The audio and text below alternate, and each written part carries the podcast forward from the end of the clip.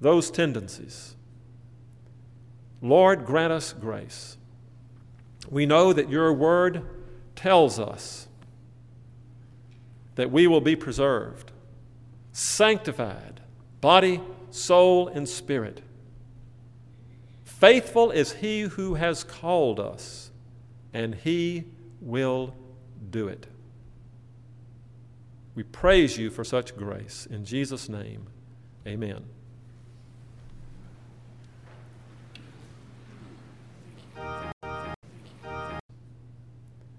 Lord, grant us grace. We know that your word tells us that we will be preserved, sanctified, body, soul, and spirit.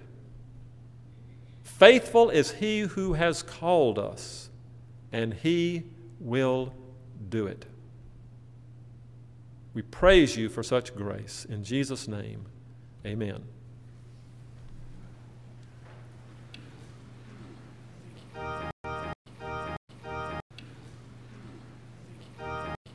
Lord, grant us grace. We know that your word tells us that we will be preserved, sanctified, body, soul, and spirit. Faithful is he who has called us, and he will do it. We praise you for such grace. In Jesus' name, amen.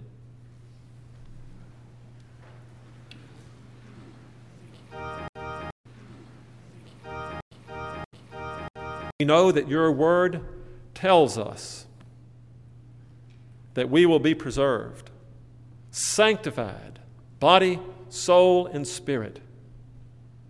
Faithful is he who has called to eternity future, centered in the person of our Lord Jesus Christ, effected by grace. And as we bring this conference and, and our consideration of this wonderful, wonderful gift to a close in this worship service, I want to draw your attention and our attention together to the really final two facets perseverance, the perseverance of those saved, and their eternal glory or glorification in heaven. And I'd like to look at them in the light of the passage of Scripture with which we began yesterday afternoon Ephesians in chapter 1. And I read from there the, verse, the, the first 14 verses. Ephesians chapter 1, verses 1 through 14. Paul, an apostle of Jesus Christ by the will of God, to the saints who are in Ephesus, the faithful in Jesus Christ Grace to you and peace from God our Father and the Lord Jesus Christ. Blessed be the God and Father of our Lord Jesus Christ, who has blessed us with every spiritual blessing in the heavenly places in Christ, just as he chose us in him before the foundation of the world, that we should be holy and without blame before him in love having predestined us to adoption as sons by Jesus Christ to himself according to the good pleasure of his will, to the praise of the glory of his grace by which he made us accepted in the beloved. In him we have redemption through his blood, the forgiveness of sins, according to the riches of his grace, which he made to abound toward us in all wisdom and prudence, having made known to us the mystery of his will, according to his good pleasure, which he purposed in himself that in the dispensation of the fullness of times he might gather together in one all things in Christ, both which are in heaven and which are on earth in him.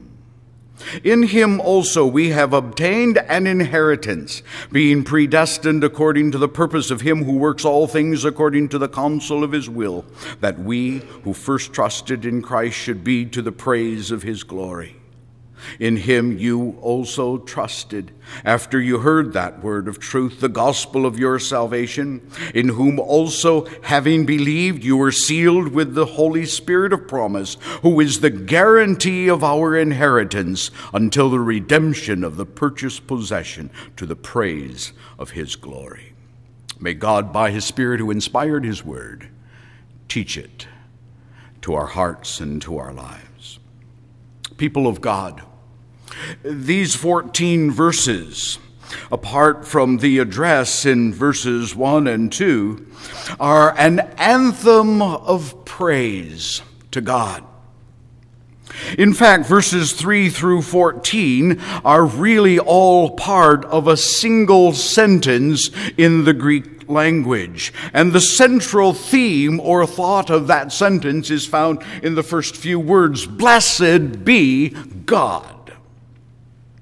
The Apostle Paul is here expressing the praise of God for the gift of redemption or salvation that God has graciously granted to his people. And this redemption is the gift of the triune God, the Father, the Son, and the Holy Spirit.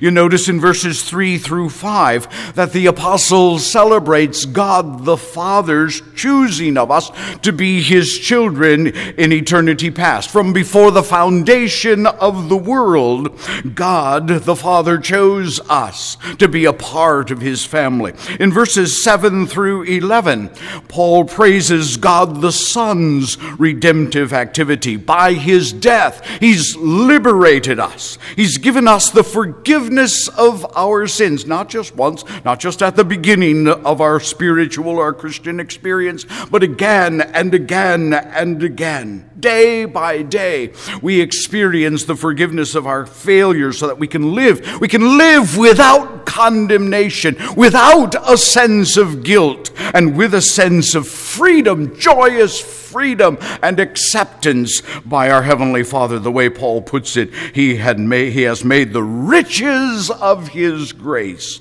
to abound toward us again and again. And then in verses 13 and 14, Paul rejoices in the work of the Holy Spirit who completes that glorious work of redemption. He puts us in possession of the riches of Jesus Christ. He seals to us all that Christ has done for us. Or to put it another way, the presence of the Holy Spirit is God's seal that we are His children, chosen by Him from before the foundation of the world and that we are redeemed in Jesus Christ, lavishing the riches of His grace upon us. Now, it's these last verses, the last part of verse 17, uh, uh, of verse 13, and verse 14, that I want to focus on for just a bit this morning as we consider both the perseverance of the saints and their eternal glorification. Paul says, having believed, you were sealed with the Holy Spirit of promise, who is the guarantee of our inheritance until the redemption of the purchased possession to the praise of his glory. You are sealed with the Holy Spirit, who is the guarantee of our eternal inheritance. But what does that mean? You were sealed. You are sealed with the Holy Spirit.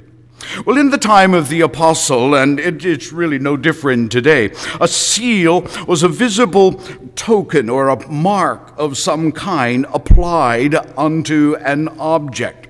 And usually the seal was a, was a piece of wax which was impressed or imprinted with a ring and bearing an identifying image, usually that of, of, of the person whose seal it was. And such a seal would be used for a variety of purposes.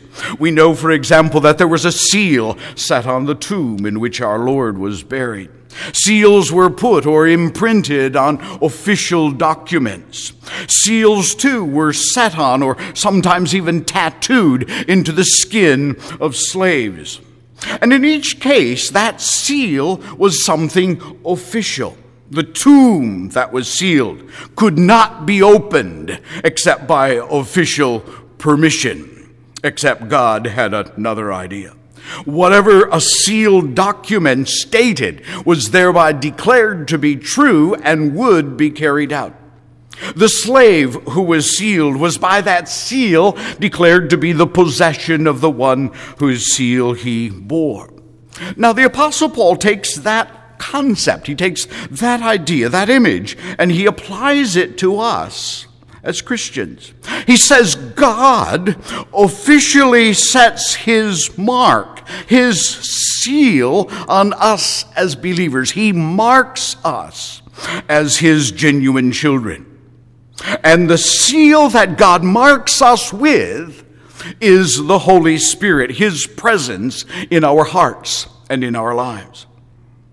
There's something, there's a bit of an analogy, of an analogy to this in the life of Jesus. You'll remember that John the Baptist tells us in John chapter 1 and verse 31 and following that he says he didn't know who the Messiah was, the Christ. But he goes on to say, He who sent me to baptize with water said to me, Upon whom you see the Spirit descending and remaining on him, this is he who baptizes with the Holy Spirit.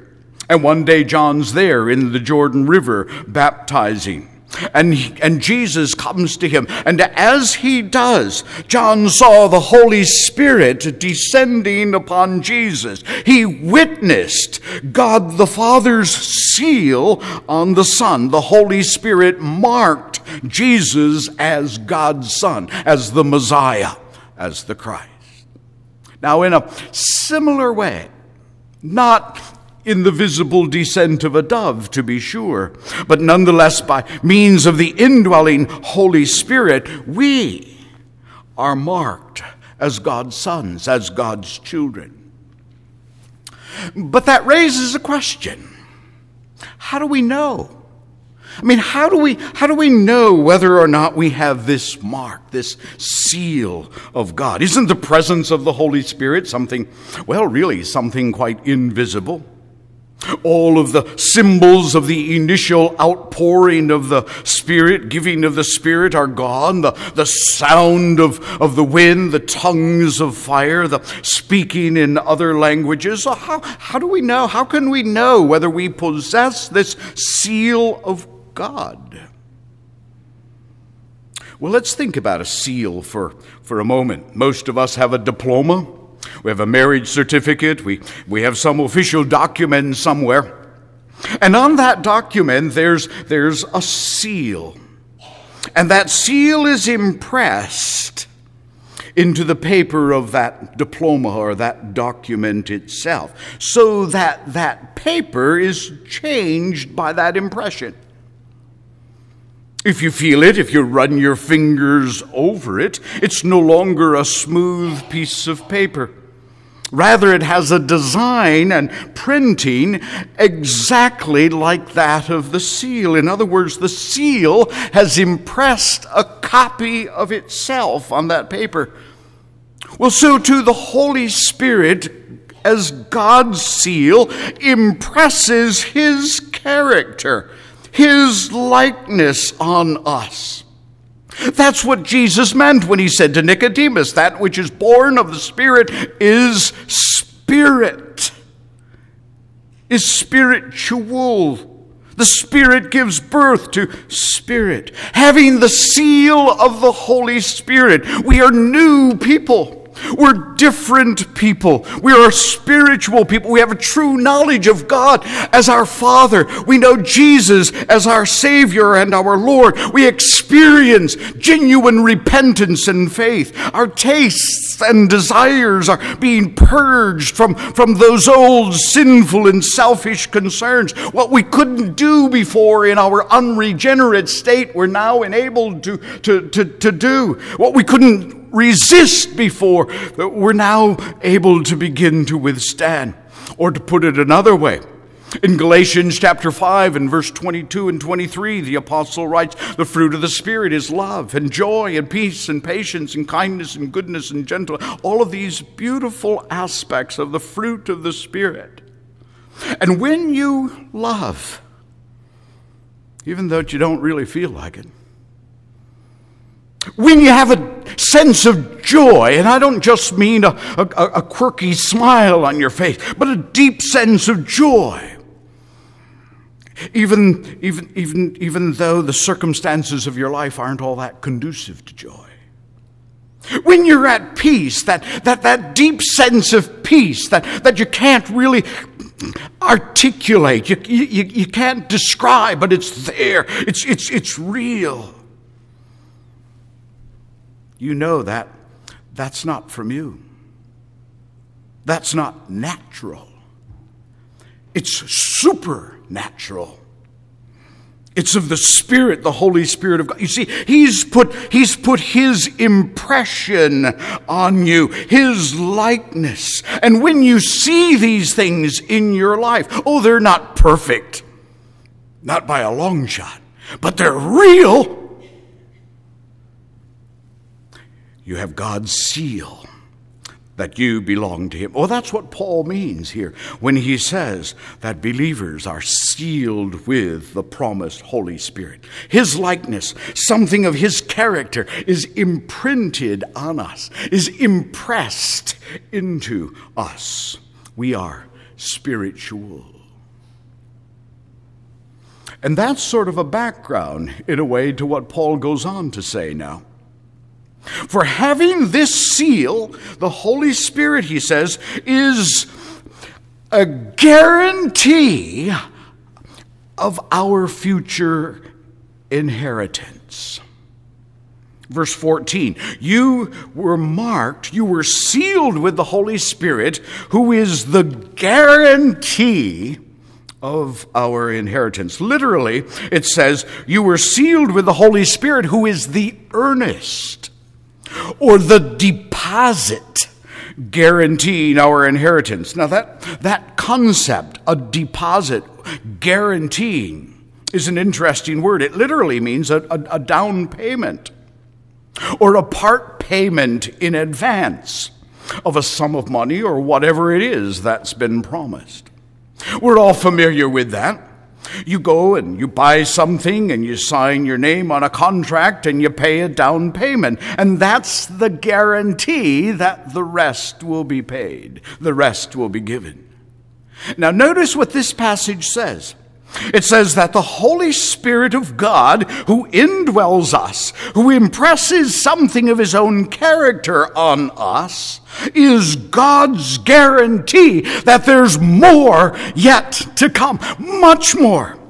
In greater quantity, in fuller quality than anything we've experienced before. The Holy Spirit is God's down payment. The Holy Spirit is God's part payment of our perfect redemption and inheritance, which we shall enjoy in heaven.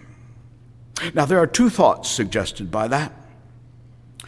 The first is this that being so sealed by the Holy Spirit is, is the assurance, is the pledge of the fact that we shall inherit the fullness of eternal life. It's God's pledge.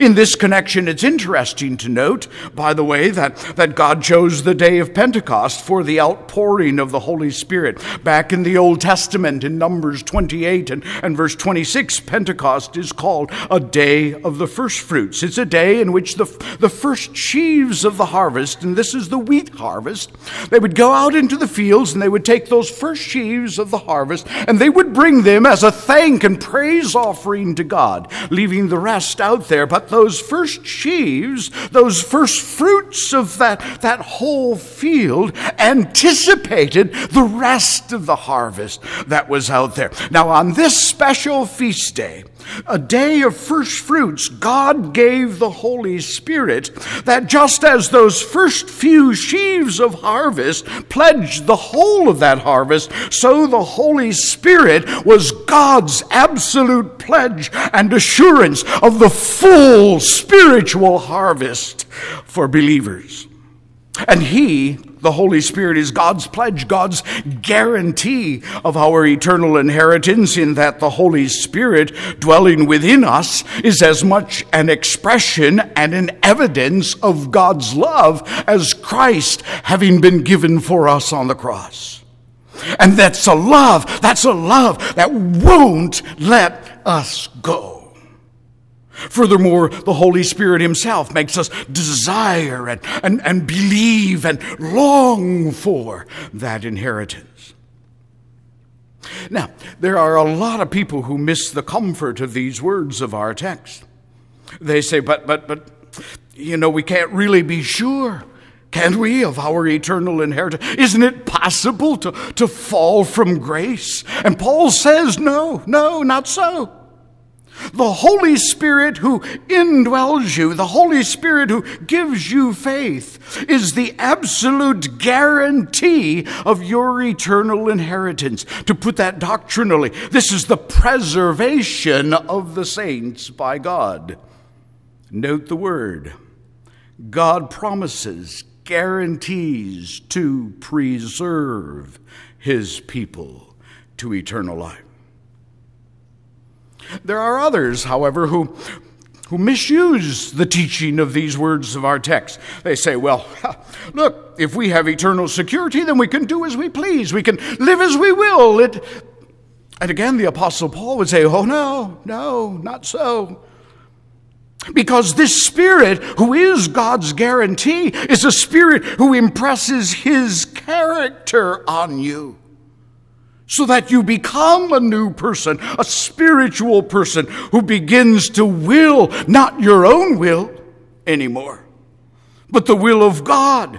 You can't, you won't remain your selfish self. To put it doctrinally again, this is the perseverance of the saints, or by the saints, the people of God. And note the word again. They persevere in the way of the Christian life. By God's grace and Spirit, yes. Through ups and downs, to be sure.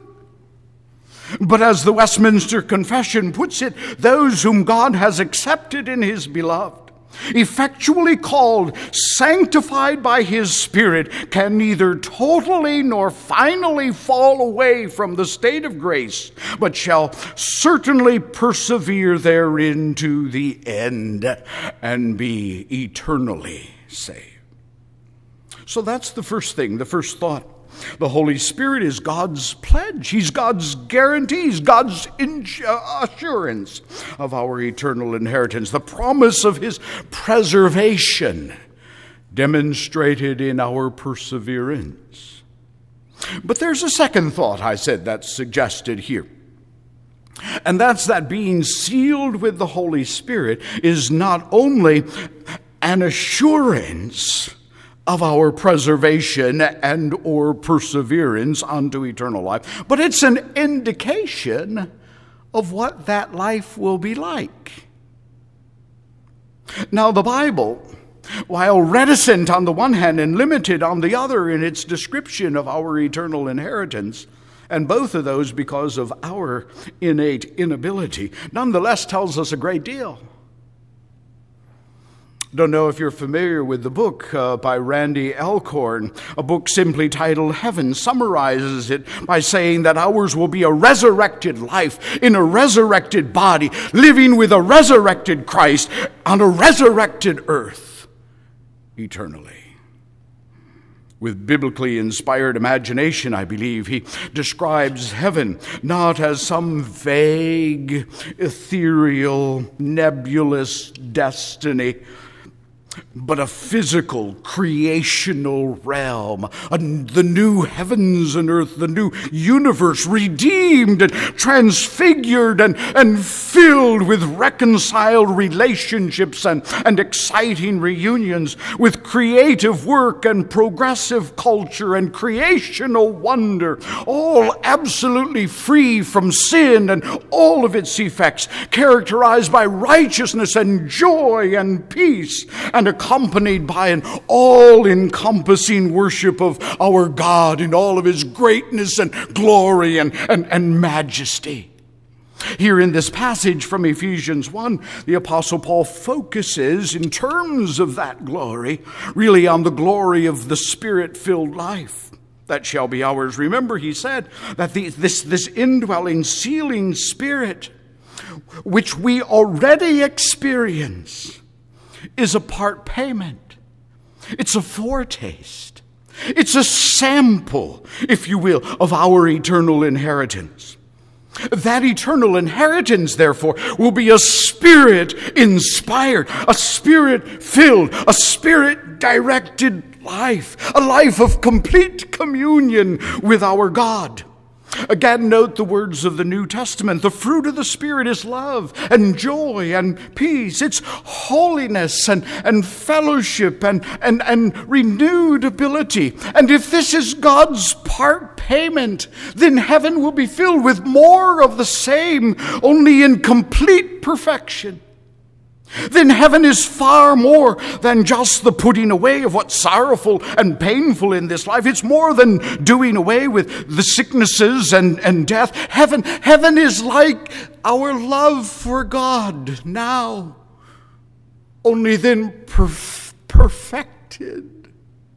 Heaven is like our devotion to God now, only then done perfectly. Heaven is like the knowledge that we have now through a glass darkly, but then we shall know, even as we are now known. Heaven is like the holiness we experience, like the fellowships we enjoy. Only then, then, then it'll be perfect. Someone has said the very best of earth is the shadow of heaven, and the shadow, the shadow is like the reality, but oh, the reality! Great and glorious as our earthly experience in the Lord is, there's more. There's so much more to come.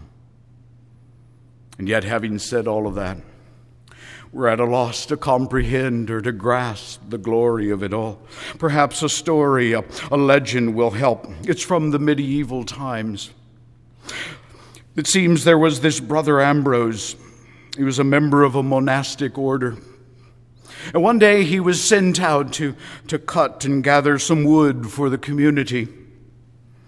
In the forest, he became aware of, of a gentle breeze in the top of the trees all about him, birds sweetly singing, flowers, beautiful flowers that carpeted the forest floor, and his heart rejoiced in God.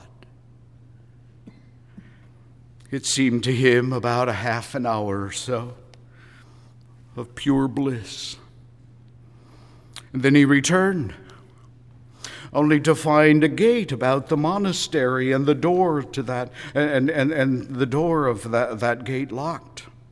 When he rang the bell, someone came, someone he hadn't known before, someone he didn't recognize, a young monk he'd never seen. And, and, and this young man asked him who he was. And he identified himself as Brother Ambrose, and he said he had just been out in the forest gathering wood.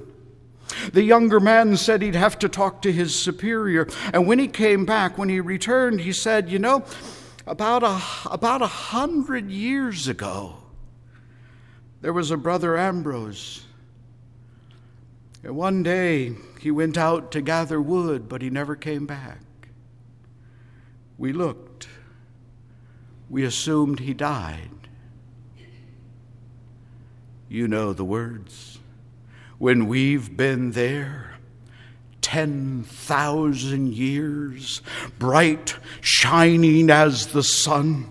We've no less days to sing God's praise than when we first begun. C.S. Lewis. C.S. Lewis ends his Chronicles of Narnia with this paragraph The things that began to happen after that were so great and beautiful I cannot write them. For us, this is the end of all the stories. And we can most truly say that they all lived happily ever after. But for them, it was only the beginning of the real story. All their life in this world and all of their adventures in Narnia had only been the cover page and the title. Now, at last, they were beginning chapter one of the greatest story which no one on earth has read, which goes on forever and ever and ever, and in which each chapter is better than the one before. Praise God! Amen. How we look forward with anticipation with hope, O God, hope that shall not be denied. For, for the capstone of your gracious, glorious gift of salvation is such glory that we can't even begin to imagine. Oh God, again in deep, deep humility, we rest with joy and with wonderful gratitude in your blessed, beautiful, beautiful gift. For any, O Lord, for whom these are words strange indeed, who don't find their heart filled with such expectation and anticipation, may this be the day, the time, through your word and by your spirit, in which they grasp and receive by grace this your gift. In Jesus' name, amen.